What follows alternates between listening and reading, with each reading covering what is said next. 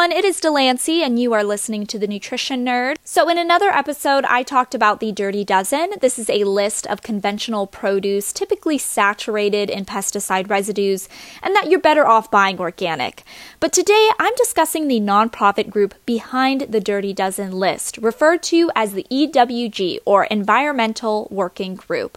The EWG is a nonprofit, nonpartisan organization dedicated to protecting human health and the environment.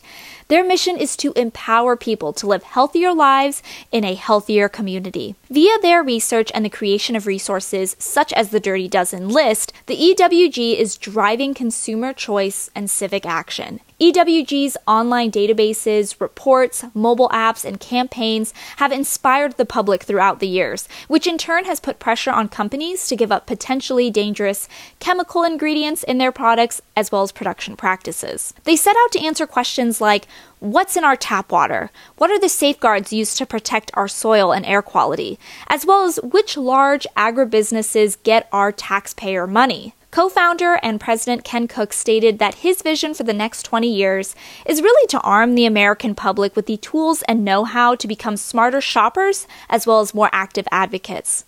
I love the EWG and I love their work. I'm a big believer in reports such as the Dirty Dozen list. And I encourage you, if you are interested in learning more about the EWG or just want to start utilizing some of their reports and implementing their tips into your daily life, to go check them out and learn more at ewg.org. This has been the Nutrition Nerd. Hopefully, you learned something new today, and I will catch you in the next one.